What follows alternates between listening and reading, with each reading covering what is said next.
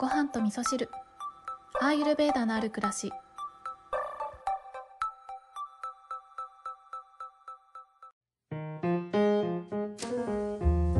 こんにちは、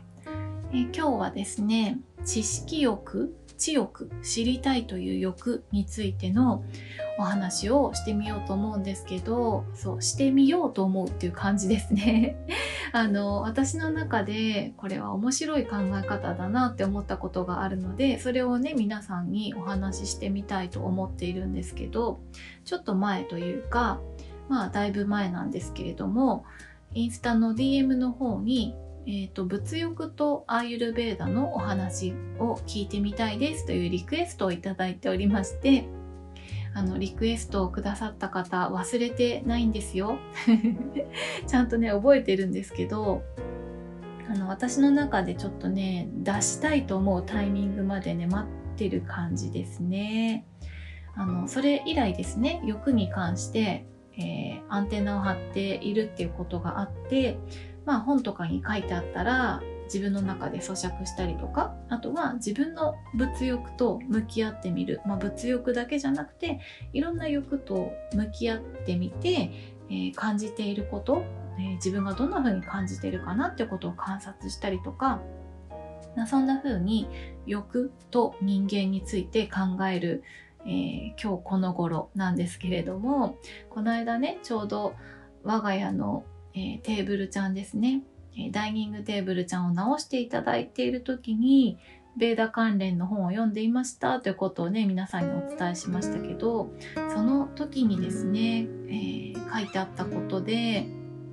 あの人間がなぜいろんなことを知りたいと思うかというねそういった理由が書いてあったんですよね。なんかすごいですよね。人間ってこうだよっていう風に言えちゃうっていうのがベーダのすごいところだなって思うんですけど。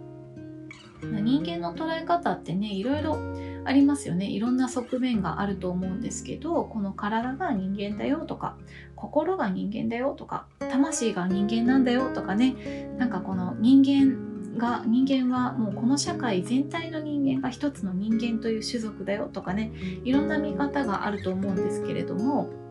その中でなぜ知りたくなるのかっていうのを人間の本性はねこうなんだよというねことが書かれていたのが人間というのは知識そのものであるというね考え方がありますよということなんですね。要はあの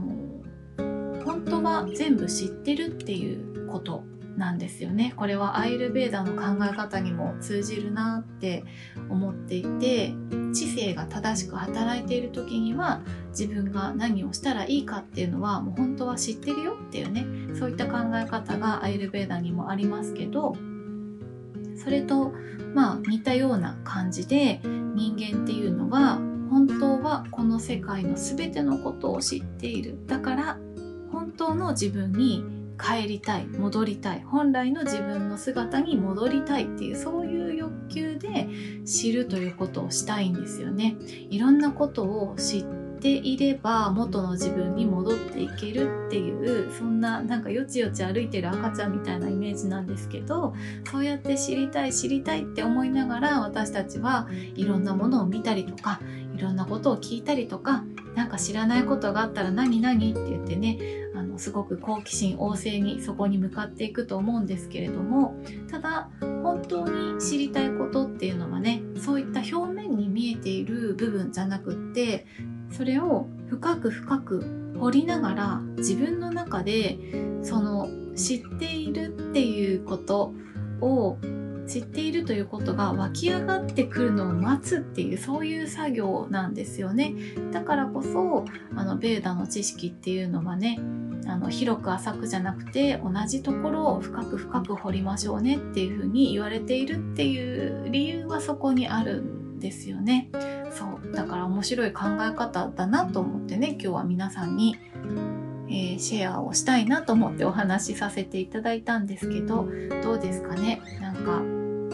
本当の学びって何なのかなっていうことをね私は結構子供の頃からずっと考えてきてたんですけど、まあ、多分それは私のお家の教育方針というか、まあ、教育方針があったのかどうかわからないですけど私自身がいろいろとね体験学習型だったっていうことがあったので何か自分でねやってみたことで感じるということがすごく大きな学びになるなっていうことを実体験としてずっと持ってきたからこそあの外側に起こっていることとか外側からいただいたあの知識というか知識の、うん、表紙みたいなものですね。それを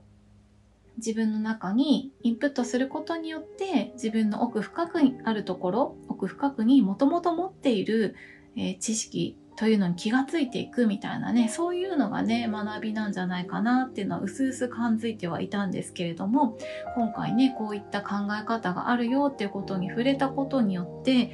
なんかすごくね私の中で納得したっていうことがありましたね。うん、はいということで今日はあの知欲ですね。知りたいという欲求があるのはどうしてか。人間の本性とは何なのかっていうそんなお話をしてみたんですけれども。あのベーダの中ではですねこういったあのスピリチュアルなことっていうんですかね。もともと知ってるよとかそういった知識も大事なんだけどあのそれそうじゃない知識も大事だよって言ってくれてるところがすごい好きなんですけどあの私たちがね生き生きているのはこの、まあ、現代現代社会を生きているのでスピリチュアルな世界だけに生きるっていうことは難しいじゃないですか。実際に食べ物をね食べるためにはちょっとしたお金が必要だったりね洋服買うのにお金必要だったり、まあ、全部自分で作れればそれはそれでいいんですけどみんながみんなそれできるわけじゃないからちゃんとあの生きていくための知識も勉強しましょうねって言われてるんですね。だからどうやったらお金が稼げるかとかね。なんかそういったあのそうどうやったらみんなと連絡取れるかとかね。現代社会を生きていくための知識を勉強することも大事だし、えー、心とか魂の成長のための、えー、勉強というのも大切だしその心とか魂の勉強っていうのは何もベーダの知識だけじゃなくってあの全然別の角度からでもいいよねっていうふうに言ってくれてるのがベーダのあの本とかにねよく書かれていることでそこがね私すごく好きなところなんですよね。まあ、要は偏りすぎちゃダメだよっていう話なんですけどねそうなんかあのどうしてもね自分が好きな方に偏っちゃうっていうことあると思うんですけど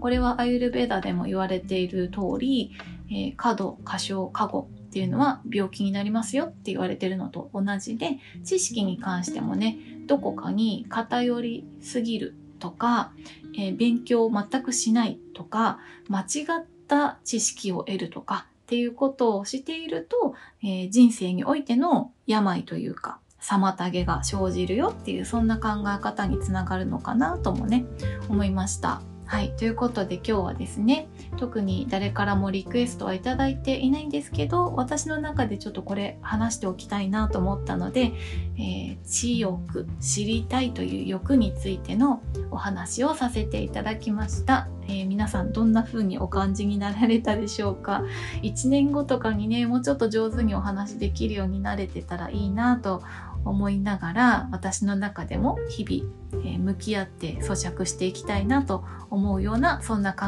え方でしたそれでは皆さん今日も良い一日をお過ごしください今日も聞いていただきましてありがとうございます。